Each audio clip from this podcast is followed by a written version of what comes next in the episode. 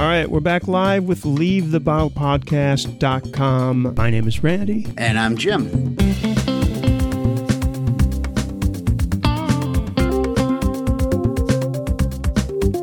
Hey, Jim. Hey, Randy. Uh, we're gonna we're gonna try this again. We just had a we had a lapse of Good sense. reality for a couple of minutes there, but we're back now, and we're we're gonna start this show over again. And my intro was uh, regarding the anticipation that I had for having a tooth pulled. And I had to wait six weeks. And finally, when the day came, in fact, local anesthesia is so good and so in the hands of somebody who's a good practitioner, I guess I should add, uh, that in fact I um, you know the the bad experience really only lasted a few minutes, and I was able to walk home, which is several miles away. I just walked home because I felt fine and I wanted to walk, and comparing this to having say this is a physical problem and it's a very localized problem. It's a, a tooth being pulled you know there's a very specific point and some very specific nerves that need to be deadened for the time during the operation. And then if, assuming things go well and the practitioner the dentist or the surgeon doesn't mess anything un, uh, unexpected up um, once the anesthesia wears off, and this was the case for me, by the way, there's really no discomfort. I mean, the biggest discomfort was the impression of him sawing a tooth in half in my mouth and the noise and the smell and all of that. But that lasts like 30 seconds. And then maybe the, the time of the, the actual pulling. I mean, it's, it's, it's unpleasant, but it wasn't painful. Right. Uh, and this is because we are able to pinpoint very carefully, and again, the skill of this person uh, to deaden the place because they give you a couple of shots. If you've ever noticed, you know, they uh, here and here, and you know they do it right, and that's it. And I walked home, and I was fine, and I did not have any problems uh, further on with it.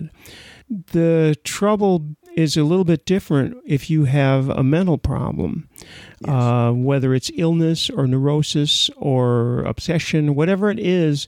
And uh, what we were saying just before we stopped to, to actually make it so that you could hear everybody was that uh, you you can't easily target every little thing. So yes, there are drugs. There's Prozac and many other drugs, and there are reasons why these are easy to prescribe, easier than actually treating the problem, and they do work for some people.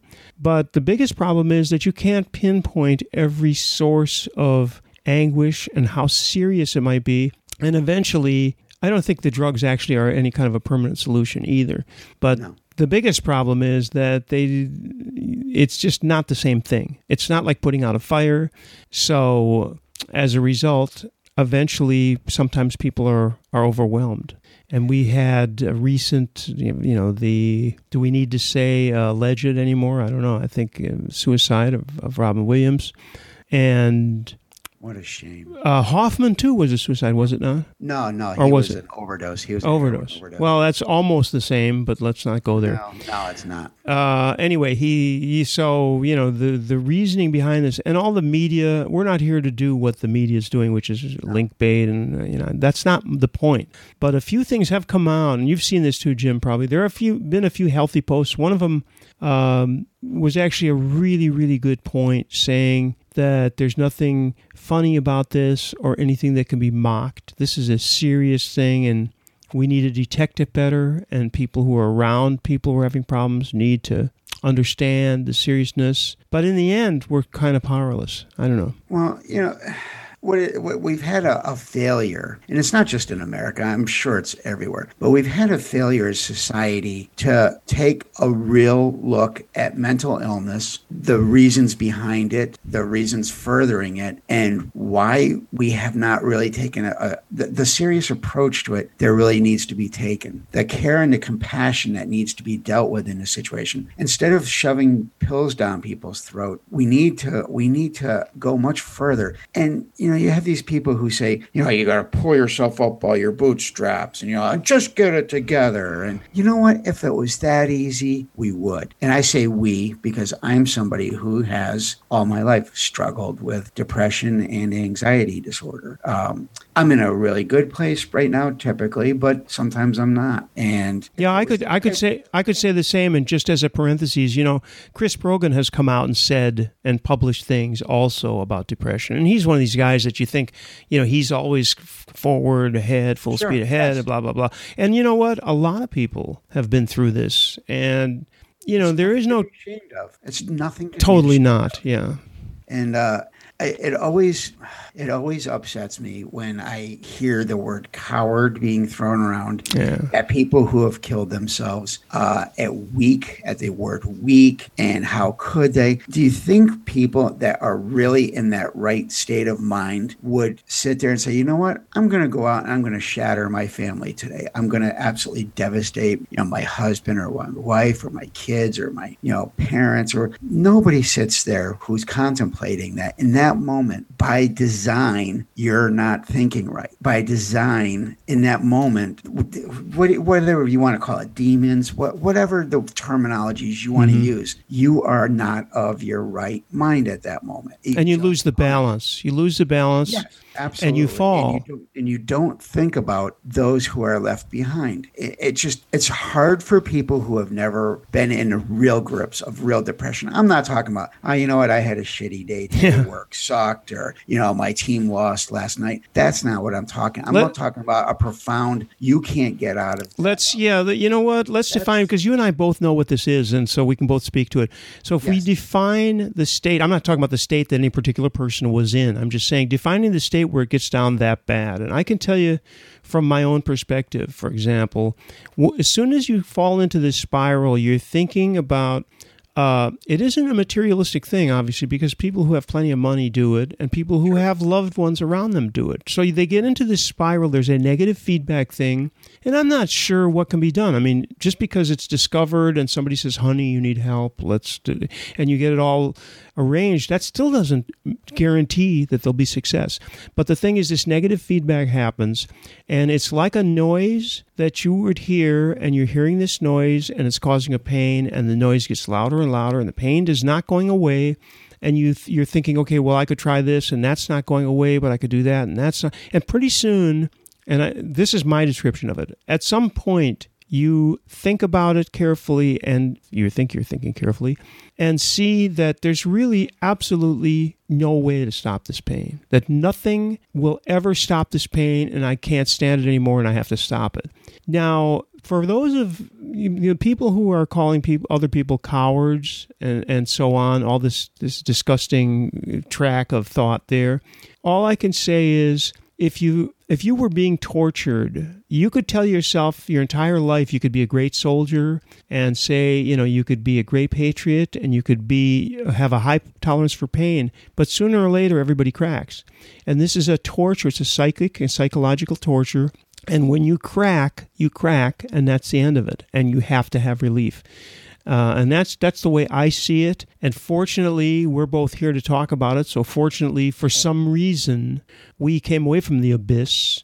Yeah. Uh, and but this is what it is. So there is absolutely no. I have zero tolerance for people who judge on that level. I, you know what I'm gonna. I might judge if somebody like didn't win the beauty contest, you know, or their 14 year old didn't win the beauty, and then that ruins their life or something like that. But right. this is serious shit. This is where you see zero exit. There's no way out of this it has to end. I can't stand it anymore. I, I agree. I agree. Um, man, I think back to when I was younger, and and the thing is, I was one of those people who was always laughing and joking, had lots of mm-hmm. friends. Mm-hmm. You know, everybody was like, I was kind of like the life of the party person. But inside, you know, there was just many times I was just in this just a crushing place. That I mean, I used probably like a lot of comedians, I used humor as a, as a means to not as a means to escape so much, but as a means to to close off to everybody away from me what I was really feeling inside. And I'll never forget um, my first huge panic attack. I was 17 and I was in a I was at a drive-in by myself watching movies, and all of a sudden I couldn't breathe. My chest was tight. I really thought I was having a heart attack. I mean, who has a heart attack at 17 unless you have you know unless you have congenital heart issues or something? And it started from there, and it was just absolutely brutal. But before that, even I'm, I remember as a little kid, like eight, nine, ten years old, crushing depressions at times, and just being in my room and just being extremely depressed. And but the anxiety started. I'll tell you what, from 17 until my early 30s, my anxiety disorder at times was out of control. Where I go to the hospital, where they do EKGs on me. I mean, and find nothing. Mm-hmm. Uh, and but it was brutal. And the woman that I was living with at the time, and I don't mean this as a slam on her, she just she couldn't help the way she viewed it, and she was pissed off and disgusted and had no compassion for what I was going through at all. She just couldn't because I would be like hunched over, I can't breathe, and I'd be like crying and saying, I can't breathe. And she's like, You're breathing, you're breathing. What the hell is the matter with you? You're breathing. And she just, and that was really something that really shredded us uh, because after a while it was just just like, wow, you know, her lack of compassion. And, and at the same time, as I was using, like many of us, I was self soothing and self medicating. Lots of beer, you know, lots of, you know, most of the time pot, but, you know, some, I, I never graduated to heroin, but, you know, I was, I dabbled in, you know, the Coke and some of the other things, you know, earlier on. Um, the problem with self medicating is things like, like Coke um, and speed are like the worst because yes. it's the, the, the the speeding up of the mechanism. I mean, eventually, you're going to go into a really bad spin. It's yes. it's much worse than sugar rush and sugar whatever that's yes. called. You know, um, you mentioned panic attacks, and I've never had that. I've had plenty of really serious depressions, but I've never had that, and I haven't had any for a long time. But m- when I was much younger, I had the problem, and um, I just wanted to mention in passing that Jay Mohr who's a comedian. He's a stand-up comic, and he's been in. He was in Jerry Maguire. He's an actor. He's a. He, I really like his work. I don't always like everything he says, uh, right. but he's uh, he's a very interesting guy. And he had and he used to be he used to be a writer on Saturday Night Live many years ago, and he knows all those guys, and he knows uh, what's what's the other guy who, by the way, who committed suicide? Chris. Um, can you think of that name from Saturday Night Live? Chris Farley is that his well, name? He, well, he died of a drug overdose. Too. Well, but you know what I mean. This is yeah, there's I mean, a borderline. I, I, don't want to trivialize anything, but no. that behavior because I do know that very well, and that behavior that can lead reckless Right, but Well, right. there's a difference to me. There's a difference. There's a difference. Somebody having been somebody who's been in both of those places, I, I, do feel that there's a difference between the deliberate act of, say, with Robin. Oh yeah, oh yeah, putting something around your neck and hanging yourself. True. And and sitting there despondent at 2 a.m., cutting up more lines of coke yeah. uh, on uh, on a glass coffee table, which I've been there many years ago. Oh my, who knew? Yeah, I know. And, and not that I wasn't a raging cokehead or anything like that. I'm talking like in my 20s. Well, anyway, I was the the simple all I was going to say about that because he knew Chris Farley and he I'm some of those uh, what about Belushi? Did he that was also an overdose, right? So these overdoses, but I, I really, really think that they're they're this you know two fingers away from the actual act because it's just so reckless. But anyway, the point was really that Jay Mohr has talked a lot about how he started getting anguish attacks, and he also was a very heavy drinker. And you know, to finish up about him, um, he, I've listened to his podcast a lot. He has a lot of interesting people on. But what's most interesting to me is that he turned his life around. Talk about somebody who turned his life around. He was a, a horrible alcoholic. I don't know what drugs he did, but whatever they were, he was he was an addict. You know, doing all kinds of stuff, and he as far as we we know now, anyway, uh, he's totally clean. He hasn't had a drink, and he's got a um, good marriage and kids and all that. The point being that I, I wonder how much of that is also luck because he was in a horrible marriage, and let's face it, that would push you over the edge. I mean, if you were already depressive yep. and you you're living with somebody constantly, you just mentioned a minute ago that you weren't getting any understanding. Nope. Uh, there's a point where that could push you over the edge. Well, the hell with this. I mean, nobody's going to really get what I'm doing. That's a classic scenario, by the way, of the guy in the bar. My wife doesn't understand me. It's become kind of a, a stupid cliche. But the fact is that a lot of people that you see in bars alone with the sad country music playing in the background are there for that reason because they are not getting any understanding. And the bartenders, they're kind of like a, I don't want to say prostitute, but they're they're based. hey. Wait a minute, you are. That's right, you are I was a. one for almost 20 Yeah, years. you could tell us. So people, well, uh, hey, let's go there for a second. So people did come in and go. You know, they may not have literally said, "My wife doesn't understand me," but you could see that they didn't want to go home. And Absolutely. the thing is, is I was on, in that bar. you had to be friends. bar. I was both because I was both patron and bartender. I, I was a patron regular before I was a bartender. Right. And so I, we knew everybody. It was a small town. You know, you know everybody. And people come and go. You know, people hook up. You know, start dating. Right. You know, dri- you know, We saw that as a band too. yeah, and and then all of a sudden they might vanish for a while, and then they come back because they've broken up, or they might have gotten married and they go off and have kids, and then you might see them occasionally. But then you have your steady stream of the revenue generators of the people who were like me at one point after my first uh, long term busted up, where you know six seven nights a week. That's where I was, me and my buddies, you know, commiserating uh, all Well, the time. Isn't there a difference? You're a bar. You're a pro. You're a bartender. So you've been a bartender. So Yeah. There, didn't you see a difference? Because I do between people who go in and uh, are in a bar alone, Yes. and they're not there to pick up. They're not looking for women. So Yes. here's the guy he's sitting there alone, and the guy who's there with his buddies, like you just said, where you were playing pool, you're drinking beer. Yes, you're drinking, and you want to forget, and it's a different.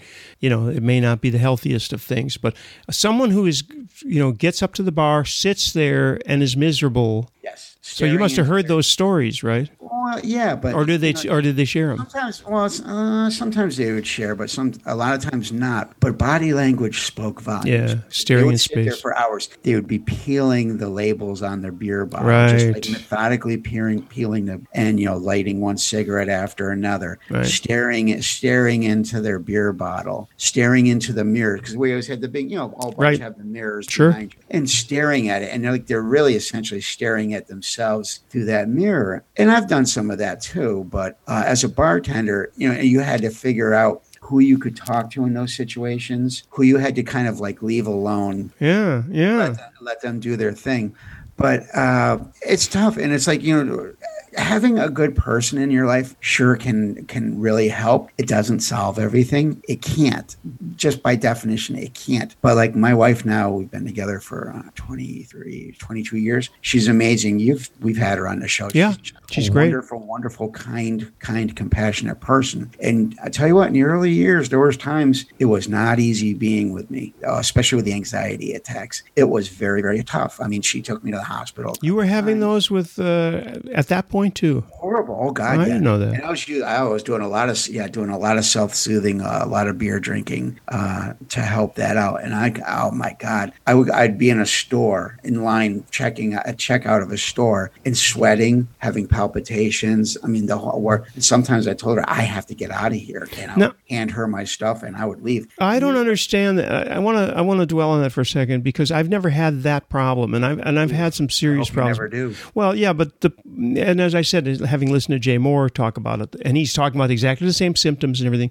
But what I don't understand about it is this apparently is not linked in time with you going, oh God, I'm, how am I going to make the house payment or anything, eh, No, whatever. no, nothing like there's that. no, No, there's no literal link to anything. So where does this come from? Do you think? just all of a sudden you can be literally you can be in a line at the grocery store listening to the music thinking about this and that nothing special and then all of a sudden bam i'm gonna die Yeah, but how does this? i'm gonna die and it's an overwhelming sensation it's a physical and psychological feeling of i'm going i'm gonna drop dead right here Wow. and i have to get out of you know what the thing is then you try to escape Right. physically from the situation Right. funny funny quick we were getting married wed- uh, wedding day You had one on the wedding day. yeah, it was in. Her I'm laughing, but I mean, I'm crying too. It's funny now.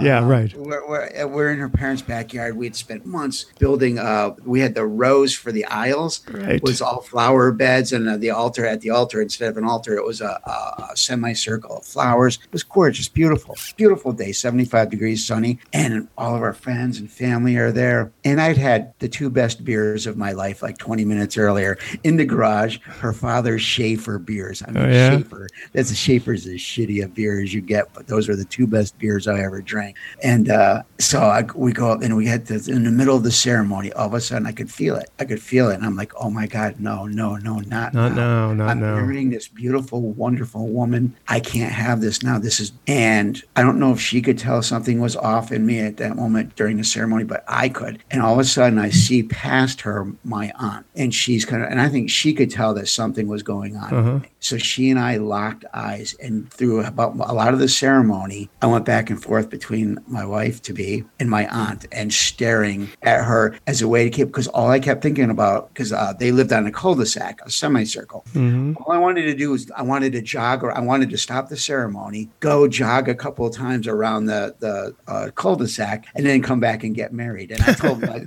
I told my wife this story later. She's like, "Oh, Oh, that's so romantic." Here I'm standing up there getting married to the man I love, and he just wants to go off and go running. but you know but she actually she's really stood by me for years of really at times really painful stuff Uh-huh. and I gotta tell you, so like nine years ago now, um, after a career change, I quit smoking. I quit drinking. I had already stopped drugs years earlier, so that wasn't part of the equation. But I quit smoking. I quit drinking. Um, I became a vegetarian. Changed some of my philosophical outlook, and I gotta tell you that the depression has muted to maybe a couple of random, you know, pretty severe attacks a year. The anxiety disorder has I've only had maybe a couple in the last eight or nine years. I even in situations that before used to propel me to that. So and I'm not saying that works for everybody. And the thing is, I don't want anybody out there to think, see, that's all you got to do. Pull yourself up by your bootstraps, quit drinking, quit smoking, you know, stop, you know, eating certain things. No, there's a whole lifetime You're context. There's a whole lifetime context there. That worked for me. It doesn't work for everybody. And I just need people to understand that. That that that does not mean in any way, shape, or form, number one, that I'm cured. That it doesn't guarantee that I'll never have these issues again. Because I do still get them occasionally. But at, at your wedding, it's interesting that at your wedding you actually were able to overcome or master. I don't know what the word is, where you relativized it so that the you had the anxiety attack, but you weren't taken over by you. You got past it somehow, got through it, and then it went away. How long do these things last? Typically, by the way. Uh, sometimes it can be just a couple of minutes. Sometimes it can be hours. Sometimes it can literally be hours. But when it's hours, you want to go to the hospital because you can't breathe, right? Right, right. I mean, it gets it gets physical. I did, yes, because I mean, those times, and then they'd hook you up to an EKG, and they're like, "Okay, well, Jim, you know, you're you're fine, you know, and here, here's a script for Prozac, or here's a zip for Paxil, Uh huh. or here's a script for this stuff and that stuff." And You I gotta say, I tried Paxil once, and uh, I tried it for a couple of weeks or something, and I didn't like it. I don't like pills to begin with. Even back in my uh, the younger partying days, I was never, I was never the one. I tried speed a couple of times when I was a teenager, hated it because it just made my heart like Yeah, I, n- I've never been into that. but uh, yeah, the pills part never did anything for me. I even to this day, like aspirin and stuff like that, I always just get. Um, but you know, I guess to, to kind of wrap it up, so to speak, is like as far as you know, people need to be compassionate. People need to understand that it's not just going away. That it's a lifetime. That these that anybody, if you have friends or family that have depression, anxiety disorder, or other mental illnesses, there are things that can be done quite often, but there's no cure. It's there's it, there, it's not a matter of a cure. It's a matter of adjusting, of living with it, of of doing the best you can to cope and to and to keep some of it at bay. But there is no cure. They're always going to have that, and you need to understand that. Keeping it at bay. You know what? You you just made me think about something when I asked you months ago because I don't like zombie things. and uh, I asked you to explain that, and we were talking about it for a while, and you were saying that you would do anything. I, I can't, you know, let's not go into your response, but the point is, when you say keeping it at bay, actually, maybe that's part of the zombie and vampire thing too. Is that these things that you call demons in passing, and that's one way to look at them, but these are these things that haunt you, and uh, it comes in and like zombies, I mean, the basic principle of zombies is they're never going to go away. They're never going to go away. They're there. They're gaining on you. They, they walk slowly, like Frankenstein and the Mummy. You know that those old movies where they are just walk Except, faster for Christ's sake. What the guy's not World moving. Z, the, the guy's the guy's Z. not. No, I mean in the old one it was like I think I was like 13 and I was scared, but I go, just walk faster for Christ's sake. The mummy's really slow. But then yeah, trip and fall and then they get caught anyway. Well, yeah, and the, you know that gets back to my analogy though. Exactly, that you could think that you're getting away from it. You know, this is this is deep stuff actually. The Frankenstein's monster and versus the mummy is depression versus the uh, pharmaceutical industry basically. But you know anyway we don't we don't hit the target easily on that and it's a very difficult thing. We haven't got there yet. We're you know we meaning humanity uh, and the farm industry i've got to say i mean people are doing research and they're trying to get these connections zooming you know circling back to what i started mentioning was that look at what's been done with these local anesthetics and how I've had a couple of uh, you know minor operations recently, and in both cases, I mean it was nothing. And when you, by the way, if you've ever had your eyes operated on and you've got a surgeon with a sharp instrument and it's you know poised right right above your eyeball kind of thing, and you normally, like right now, conscious, you think to yourself, "Oh my God!" And you know, the, of course, then they're going to say, "Don't move," and you're going to move, and you're going to go, "Oh my God, she's going to slice my eyeball in half." Uh, but I had that happen, and they have a drug, and they have this drug, and they give you give it to you. It's it's a sort of a general, or maybe it's a maybe it's a tranquilizer, whatever it is. Though it isn't just you're awake, but you don't move, you're not afraid, and everything is fine. And see, they've got these things for these localized problems, but we don't know enough about the brain. I'm assuming and the way the emotions are darting around the it's still a huge huge mystery so we can't stop. For example, there could be someday a drug, panic attacks. What are your symptoms? Sweating, uh, anxiety, blah blah blah. Here, take the blue pill, and you, if you, as soon as you feel it coming on, that could happen someday. But it, it does for some people. Well, but right say, now, well, my life has completely changed since I went on Paxil. Uh-huh. You know what? If that works for you, sure, that's fine. You know what? You need people need to do what they need to do to get by for every day of their life. It's not for me to say, you know what, you shouldn't do that. Just, oh no. You know, just think happy thoughts instead. If that's what's getting you through your day, if that's what's helping you cope with life, um, there are far worse things to do. There are far far more yeah. destructive things out there to do than Paxil or something. I'm, I'm, I would saying there is no place for it. Listen, Jim, over medicate. I would stretch what you just said as far as religion, and I am not a religious person, and I'm a lot of times do not care to hear about people's religions. But if that works for you, I would never say a word against it. Or if you have some Eastern philosophy, whatever it is, if you're taking, uh, you know, pills that are just sugar and they work for you, I don't care what it is. Whatever works is what works.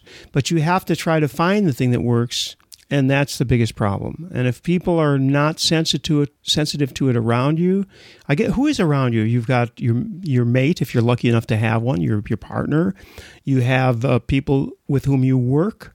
Which, by the way, if you think about this, and this segues nicely into our another thing we want to talk about.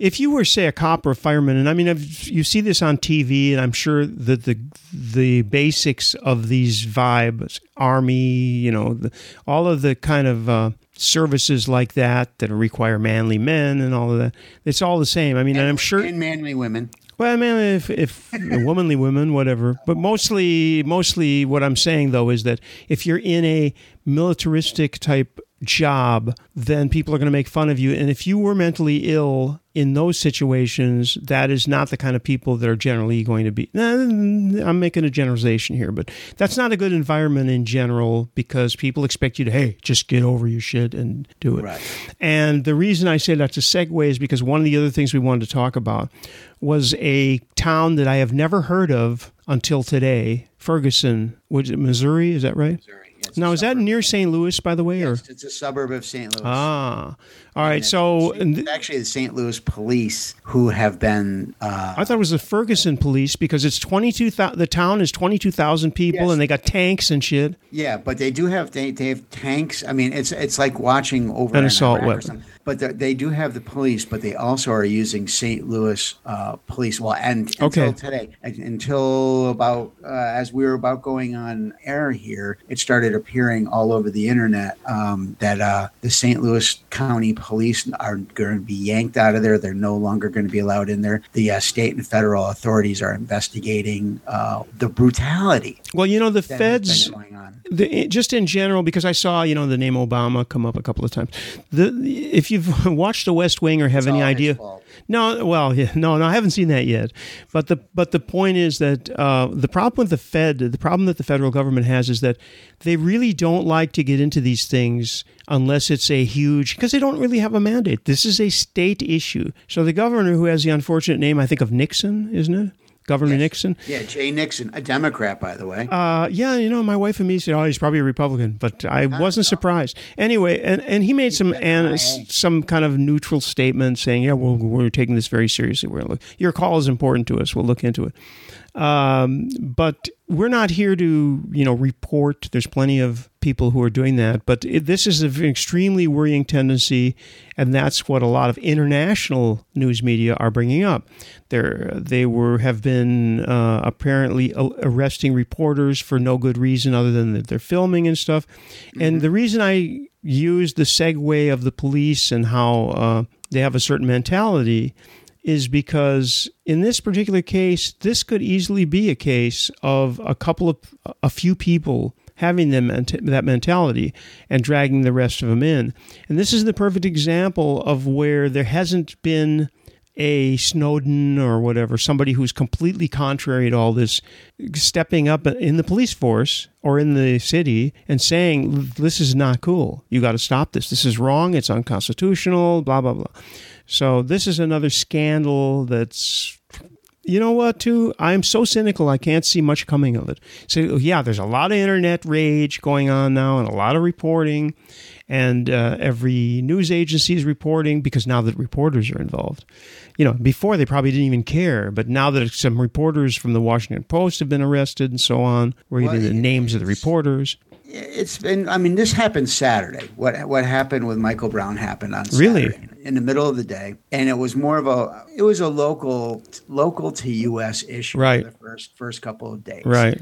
Now I'm going to be clear about something. I don't know, you don't know, and anybody out there listening right now who was not actually there in that immediate area Saturday afternoon, we don't know exactly what happened. We don't know for sure. Did Michael Brown tussle with a police officer while the police officer was in the car? Did he go for his gun? Did he have a gun? The the kid? Yeah. No, no, that's oh, the whole. You, you meant the, the cop? Yeah. The cop. And well, there's the speculation. The cops uh, there are saying was that they they rest that uh, they wrestled uh, through the open window of the police car, and that uh, Brown was going for the cop's gun, and the cop went to shoot him. But mm. by so, but we don't know for sure. No, we don't. What's what's happened either way.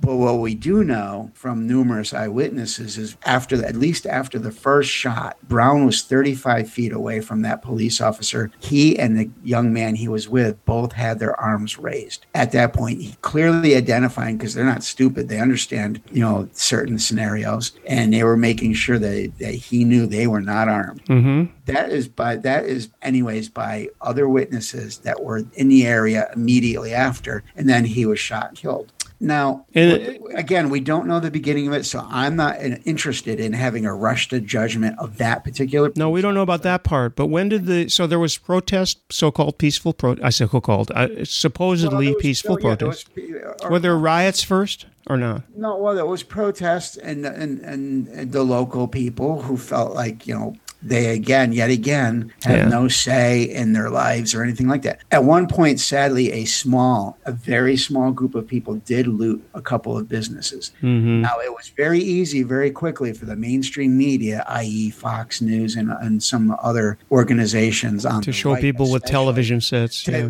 What they did was they skewed it to make it seem as if those particular looters represented the overall mm-hmm. uh, facet of the demonstrators, which was not the case. But but it made it convenient for their side of the argument. So as over a couple of days, it built up and more and more people, and then it started picking up the on the internet and uh, internationally. Now last night, and and and the police there have military style weaponry. They have mine resistant uh, vehicles mine who the fuck in yeah. america needs mine resistant vehicles for police departments? Where do you see landmines being planted anywhere in the united states? Where where do you see that? I don't see a need for any police department to have mine resistant vehicles to patrol the streets of america. I mean people should be scared about that alone that they've decided to take that take so just quickly. And this is not new by the way because no, we've this, this has been commented lots of local police departments are way overarmed This is a story that's been building for, for probably a year, by the way. Go ahead. Well, because they're getting also what they're doing is they're buying excess from the military. Yeah. And they're re- retrofitting it. Or getting it for free, by the way. Apparently, right. there's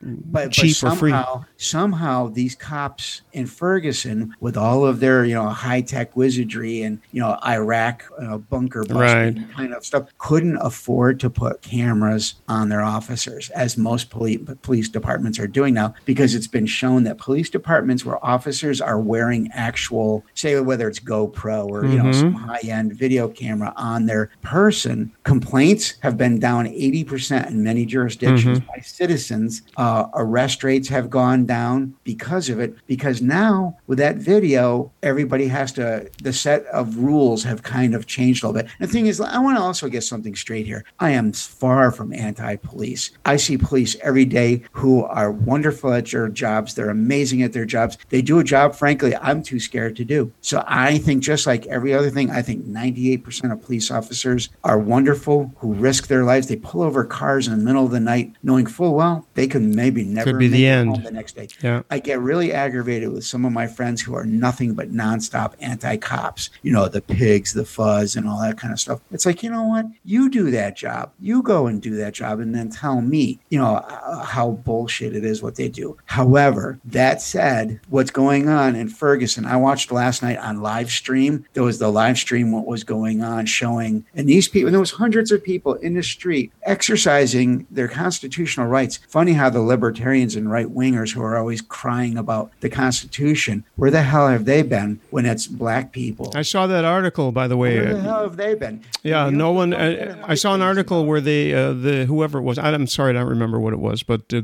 that was that exact question was asked, and whoever this was had called. Uh, not Ron, Ron Paul's son, right? What's his name? Rand Paul. Asshole Rand Paul.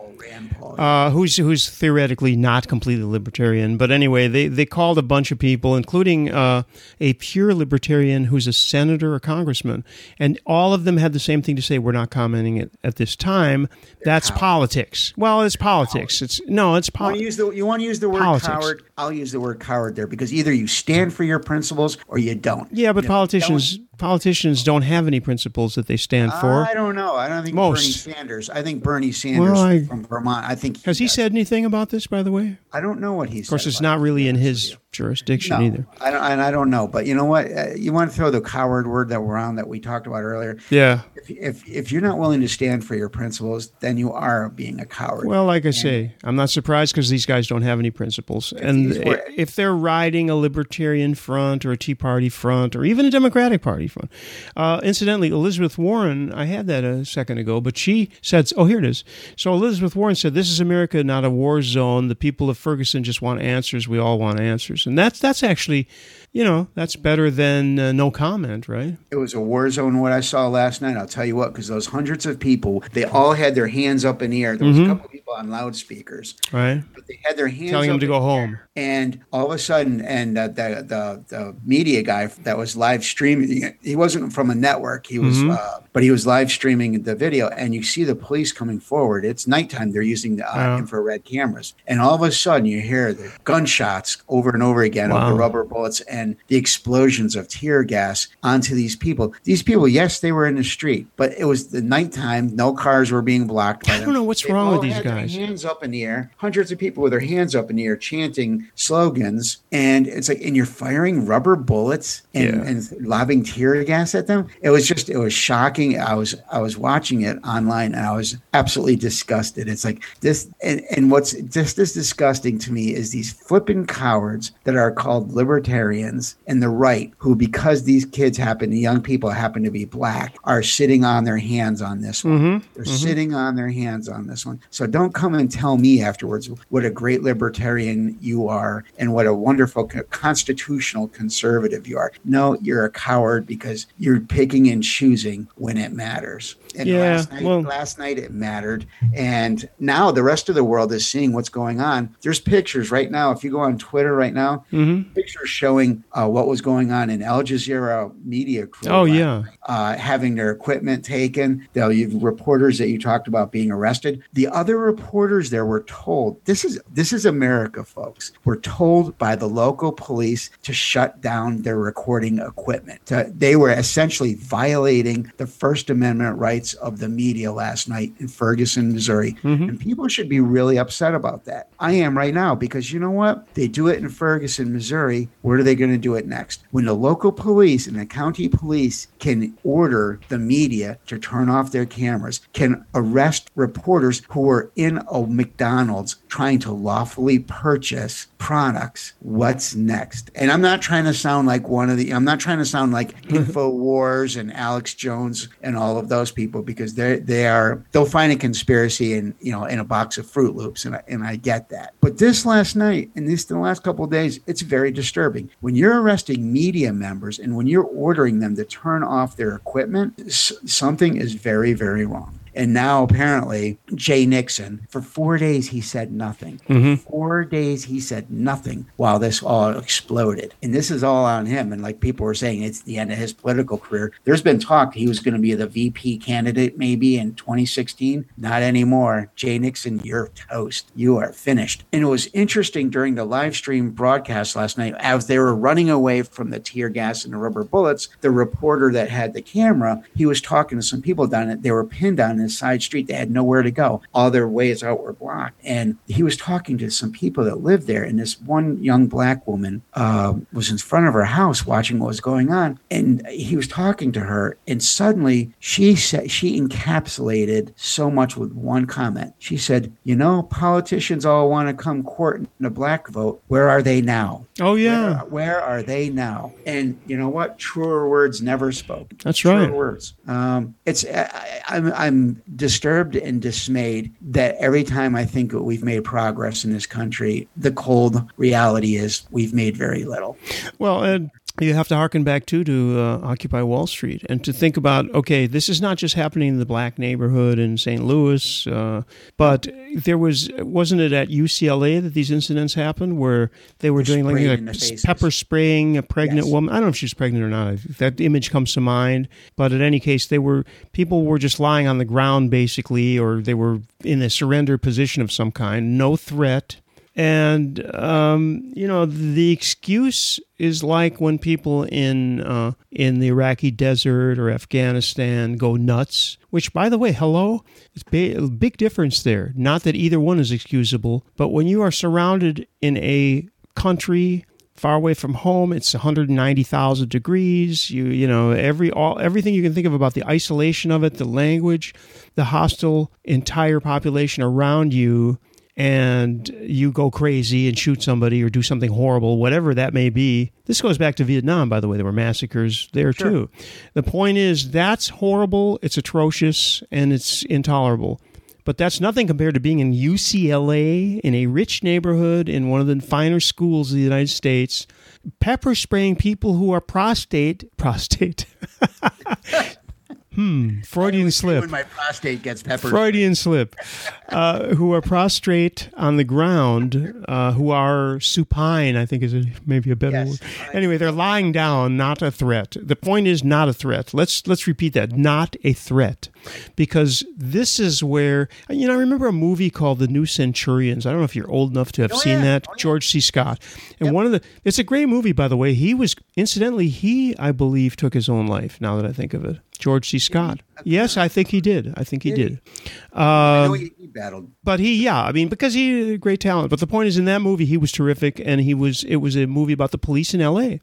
And the line that comes to mind is, he says, "Yeah, we have this thing called equal force. Man comes at you with his fists, you have a club. Man comes at you with a baseball bat."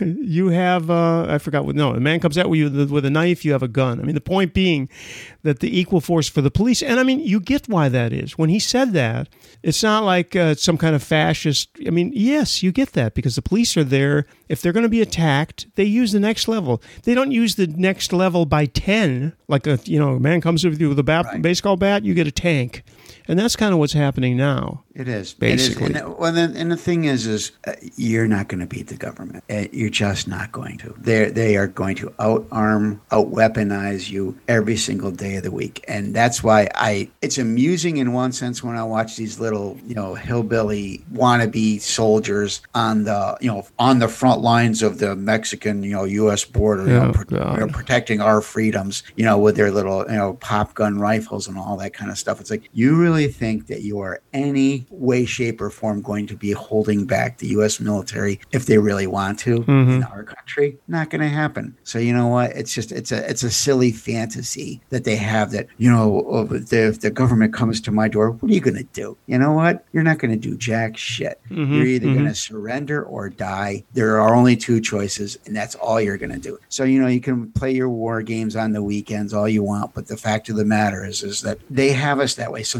knowing that to try to stop things like what's happened in Ferguson the last couple days, we need to get people more involved and we need to get politicians who aren't cowards, mm-hmm. who are stand up and say, you know what, we what what are we doing here? When did America become this armed camp? Yeah, but here's the thing: the, militarization. here's the problem with that: uh, it's the election cycle. Sure. And the election cycle is long, and that's why nobody's commenting. By the way, because they're all you know this is so irritating when you watch these political dramas and you see the advisors they've got, because I'm sure it's portrayed very much the way things are. And there's the message. And every one of these people who pretends to, who pretends, uh, what I mean by that is who has pretensions towards the throne in a couple of years, um, has this staff of people, and it's the message, and what's our message?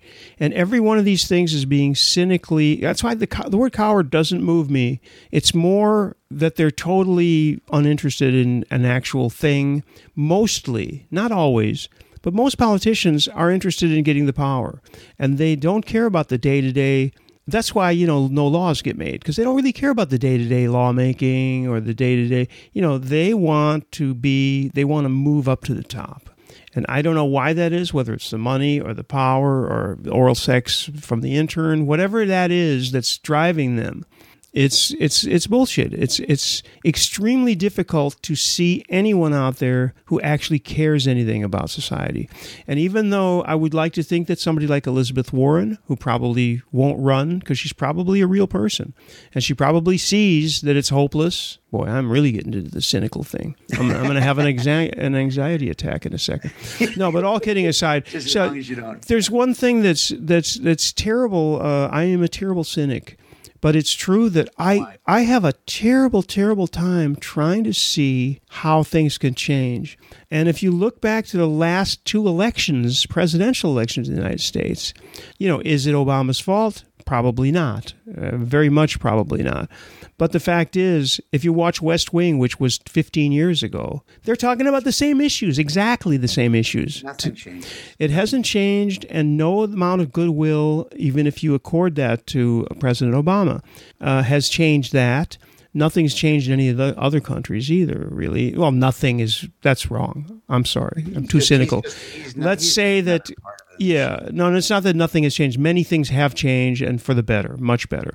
But let's pace, let's put it this way: that a lot of the major wrongs have still not been righted, and may never be righted because why? Because somebody like Obama or even his Republican uh, whatever doesn't want to do. It's not that. It's that the system is made in a way that it's all about electioneering and all about getting the money, and uh, that would be my that would be a, a, wonderful thing that we could see during our lifetime would be if, if, if laws were made, and of course this won't happen anytime soon, but if we could get rid of the money, the contributions, and the huge expenses of campaigns and just get down to here's the time you have, you, we're going to put all the networks on this, and you guys do the debates, guys and ladies, do your debates and do your best and express yourself and hear, you know, equal expression everywhere for everybody, but no money and no huge media buys and nobody has the Texas millionaires behind them, billionaires behind them, and all of that. If we could get that that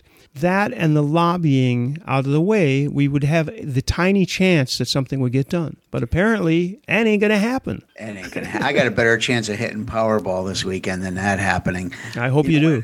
Yeah, well, yeah. Then it can. But you know, when you have this Supreme Court, you know, ruling that the Acme Anvil Company Oh, is now a person, and when you have stooges on the right who are, yeah, yeah, yeah, yeah, you know, people who are, how do you make forty thousand dollars a year and think that that decision was okay? Mhm. How do you? How? What? I'm trying to wrap my head around people I know who are just middle class, everyday income earners who I know are hardcore Republicans. How do you, how does that sit with Yeah, you? it doesn't sound How does that sit with you that the Acme Anvil Corporation is a is, citizen. is, is a citizen, has has essentially has personhood? Yeah. I, I, I don't get that. It's like I've said it before. It's like, are you so desperate to be them that you will turn such a blind eye to what the inherent faults in that entire logic is? That the whole idea that it's okay for the left or the right, because I feel the same way. Yeah. both. No, it isn't even don't, I don't believe that the, that there should be billionaires on the left funneling money to the Democrats any more than you know the Koch brothers. It shouldn't be about money, period. It doesn't, you know, it, it just should not be about the media buys and the money. no, and it should be about coming up with solutions and ideas and then implementing them as best as you can. And you know what? So you've got so you've got an idea for say healthcare. Let's just take that as an example. And you put together the plan, you put it up there.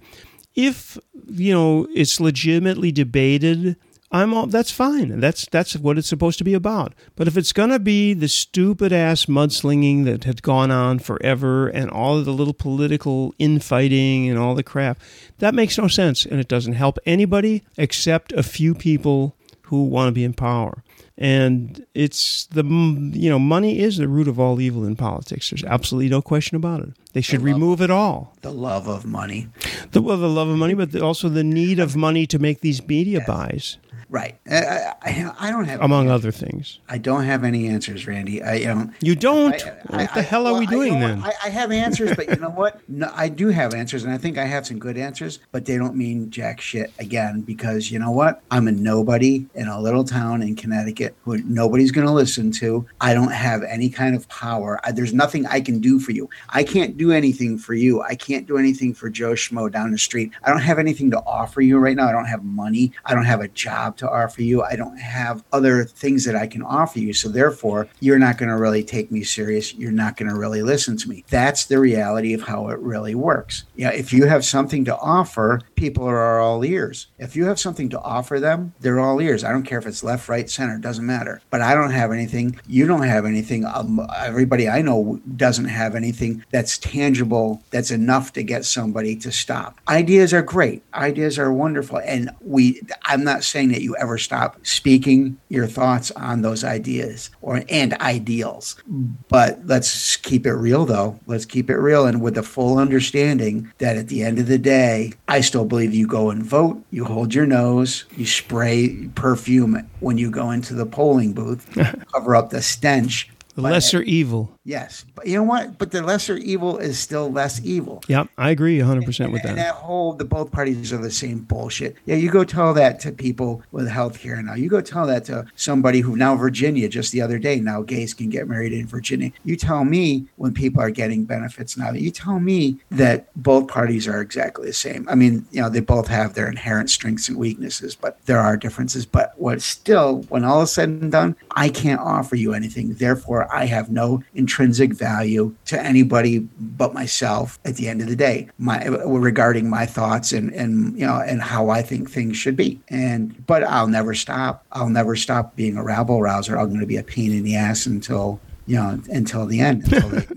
until they you know, throw me in the oven. That's, that's just the way it's going to be. I do believe that um, one of the things that uh, Steve Factor alluded to, but wasn't uh, that clear on, de- on the detail, and I won't be either, but just that in your everyday life, the more you can make things better by being generous to other people, and I mean don't mean by money, I mean being generous in every in any way you can. If you have a lot of money, by all means, be generous with it. But if, but if you have if you have a smile, be generous with that and have some understanding. And by the way, you know, as much as I would like to do that, I can't do it every day. Some days I go, no, you know, people ask me for spare change. I go, no, I don't have any money. And it's true because I don't walk around with money.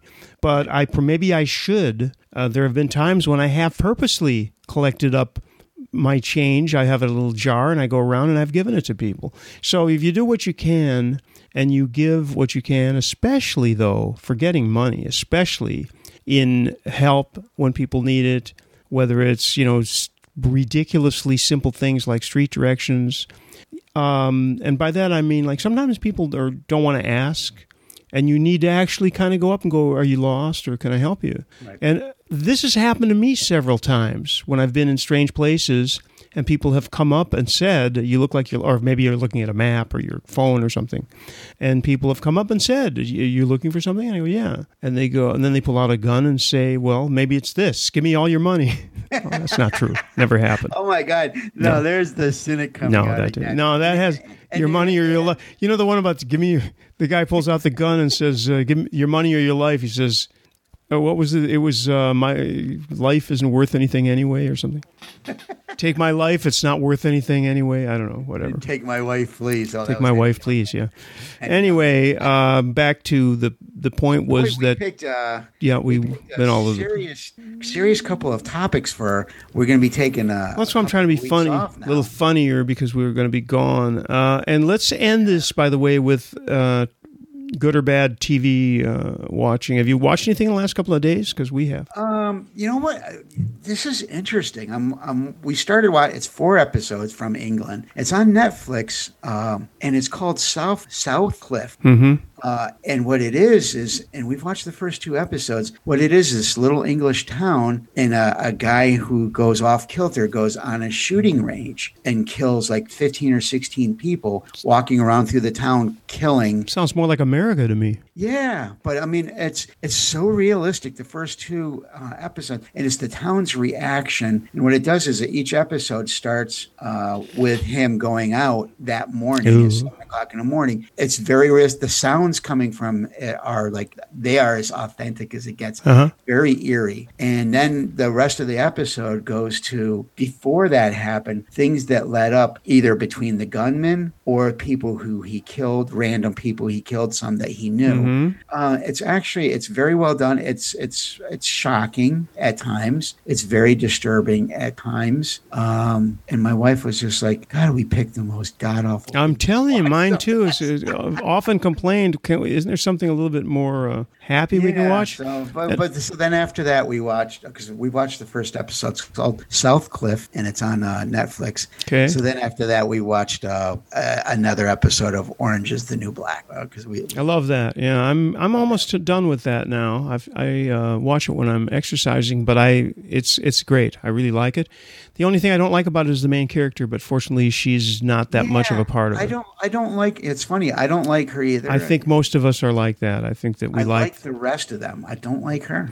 Uh, and to balance things off, by the way, because I'm also watching uh, the Honorable Woman. Is that the name or the the Woman yes, of Honor? Yeah and that's that's really good. Woman. That's really good, but it's as I mentioned it last week when we were talking, but it's also extremely depressing in some ways and very yes. sad, and it's very uh, cynical as far as a solution. I haven't. I think we've seen four or five of the six, but I wanted to end by tying everything together and saying that most people in most countries should be able to go to YouTube and look up uh, do the search for An Evening with Robin Williams. Uh, Robin Williams, that's an hour and a half live thing that he did in California, and it's it's it is a little dated now, but at the same time, it shows a lot of his talent. And since it's there and it's free to watch, and he was really, really on. He it, he's he was such an incredible guy, and you can celebrate that by just watching that. It's it's a there are many many really deep laughs in it. There's a lot of societal truth in it too, as all Yes. good comedy. Yep. And I'm sure there are many other things, but I know that that because I was just watching it uh, yesterday. I know that that's up in its entirety, and I'm pretty sure. I mean, I'm in Europe, and I was able to watch it. The only place you probably can't see it is in is in Germany because they don't let you watch anything on YouTube in Germany.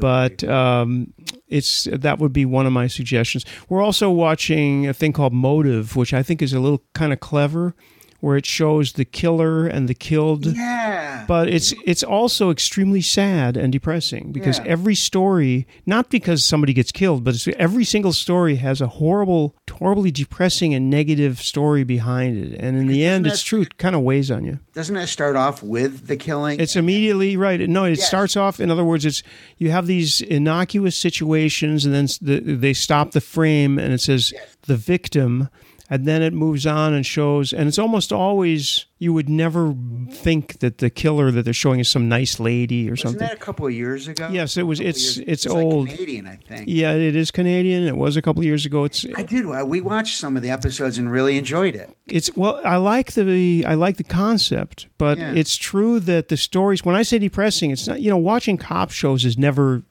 a big laugh but this particular one it's a little like cold case actually if you remember cold case did you ever watch that Case, yeah. cold case is a terrific concept but also at the end of cold case most of the time uh, the big, you know, the big jolt at the end was that the people got closure after 20 years. They finally figured out why somebody was bl- brutally mur- murdered, and it's very similar to that because it's also very sad when the story eventually comes out. It's like God, that's horrible. you know, it's just- so then you have to move to something uh, completely innocuous, like The Pretender, which is very old. But you will never be depressed after watching The Pretender. So I, st- I still enjoy Continuum.